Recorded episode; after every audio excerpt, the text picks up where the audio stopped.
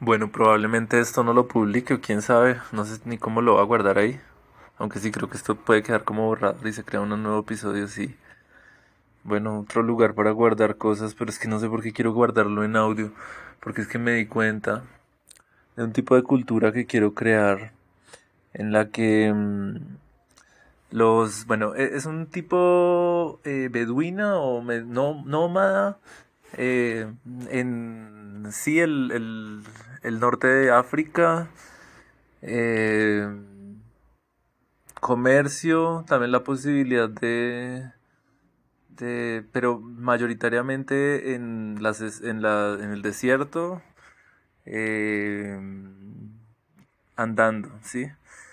Y una familia de, de estos beduinos que logró desarrollar, tuvo un abuelo muy sabio y bueno, se ha desarrollado una, un linaje de, de, de con cierta sabiduría y lograron generar un clan muy significativo con cientos de, de personas unidas compartiendo una cultura muy curiosa sobre la esclavitud y el que todas las personas se esclavizan a sí mismas por el clan. Entonces ya no se pueden esclavizar por nadie más. Digamos, nadie puede ser esclavo de otro reino porque mm, ella es esclavo, digamos, del propio clan, ¿sí? Pero bueno, esto obviamente en la práctica no funciona para eso, porque pues si, si te capturan y te ponen de esclavo, pues, pues sí, funciona como algo, pues a la final para lo que es, ¿no? Un artilugio mental que te ayuda y te limita. Entonces, en este caso, eh, el participar en el clan era un ritual de venta a sí mismo como esclavo y al mismo tiempo como em- eh, propietario de todo el clan. O sea, perdía uno completamente la libertad y se volvía propietario de todo el clan, ¿sí? Y bueno, esto se veía mm, operando de muchos distintos modos. Obviamente habían personas que, que mm, acumulaban o, digamos, acaparaban ciertos recursos y cierta sabiduría de los textos, textos que habían quedado de sabiduría que, que permitían operar muchas cosas de la realidad relacionados con precisamente esto de, mm, por ejemplo, el dinero, ¿sí? La sabiduría frente al dinero, a los recursos, al acumular recursos y al saber usarlos y al, al cual es el, el propósito de poder del dinero para mantener una posición, digamos, en esta situación de nóma- ser nómada. Y bueno, el dinero era básicamente el oro y las joyas y lo que pudieras guardar de valor y pudieras tener eh, muy bien em, guardado, ¿sí? O sea, que, que, pudieras tener acceso a él o disponibilidad de él en el momento y que pudiera estar eh, sin riesgo de, de ser robado por mucho tiempo. Entonces, bueno, no era eso. ¿Qué más interesante quería yo hacer aquí? Bueno, como la visión, digamos, de un adolescente, hombre, mujer, eh, que nació y creció bajo esta vida nómada y la posibilidad, digamos, de muchos, mucha violencia y mucha defensa y mucha claridad en cuanto a lo que es la familia y a quienes hay que defender y cómo hay que dar la vida contra, digamos, em, bueno, en ese momento todo lo que pudiera llegar de extranjero, o sea, sí había una visión un poco de, de los nuestros y los otros, bueno, como en muchos lados del mundo, pero aquí era más clara mm, porque, digamos, bueno, habían muchas cosas ahí que toca explorar muchísimo más, pero también muchas suposiciones que yo hago es que las ciudades, em, digamos, donde llega el comercio y donde, bueno, también llegan gente a robar, pero llegan muchas personas a hacer comercio, digamos, es más fácil, digamos, esa mezcla intercultural de mm, positiva, bueno, de todo, pero es más suave que, digamos, la, la experiencia que se puede tener em, ya en terrenos más hostiles. Entonces, bueno, el hecho es que mm, eh, se veía a, al enemigo y se veía al imperio como enemigo, digamos, había una figura como Roma ahí que, que, que se sabía que podían perjudicarlos y matarlos y tal, eh, y que era muy poderoso y todo, pero al mismo tiempo había un irrespeto, una... Sí, como...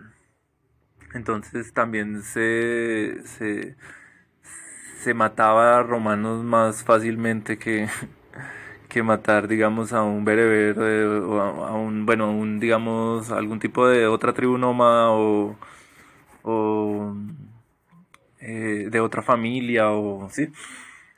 Eh, aunque bueno, igual violencia había tremendamente. Entonces, me gustaría como crear esta cultura así y la vivencia de un personaje que, mm, o sea, pudo entender desde muy pequeño eh, cómo es defenderse en estas situaciones, digamos, si vamos a estar en una mm, en un terreno que es súper árido, que es despejado, que es, digamos, las, las flechas son súper útiles, entonces, como soy inmune a las flechas, tengo que tener un tipo de, de escudo de cierto tamaño, tal, y eso todo es clarísimo, ¿sí?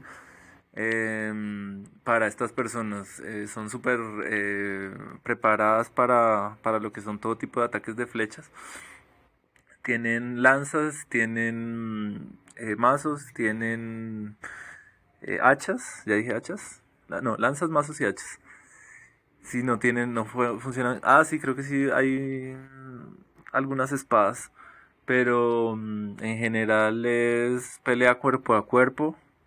Bueno, las espadas también, y no, no tienen ningún tipo de elemento para lanzar, eh, ni cuchillos, ni, ni flechas, ni, ni ballestas, nada.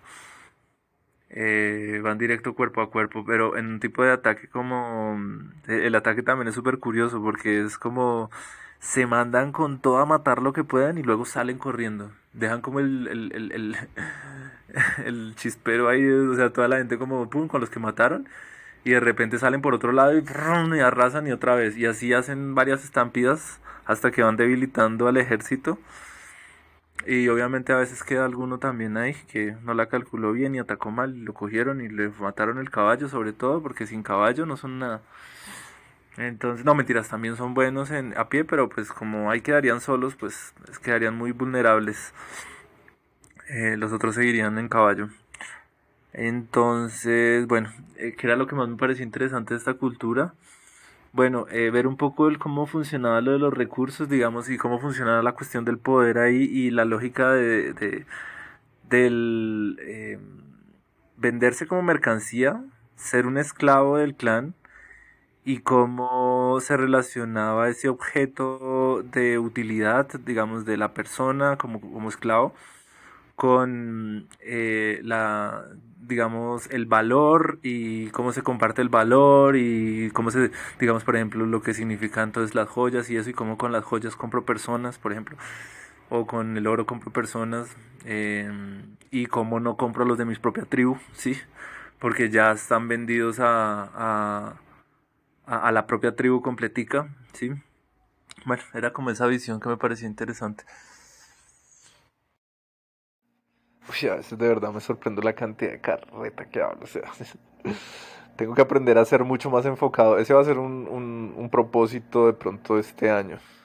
Sí, no está mal, no está para nada mal, aunque no creo que escuche esto después varias veces porque esta grabación tuvo otro fin, aunque está interesante este personaje y bueno, probablemente sí pueda explorar algunos personajes ahorita que vi que existen plugins para ChatGPT dentro de Mountain Blade y este personaje surgió por inspiración de una, un clan minoritario dentro de Mountain Blade.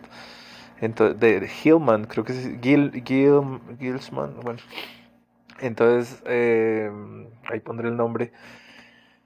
Eh, sí, vea, ya, ya otra vez me, me dispersé. Pero sí, sí, o sea, este, este personaje mm, eh, surge de Mountain que creo que no lo había dicho y es importante tenerlo en cuenta en la historia principal de Bannerlord. En Caladria de Bannerlord está, están ahí este, este clan que es, es bien particular también, además porque es el único que tienen, no, sé, de los que he conocido todos totalmente... Mm, martillos. o sea, cascan esa punta de martillo, la tropa más elevada y con una armadura de, de lámina súper buena.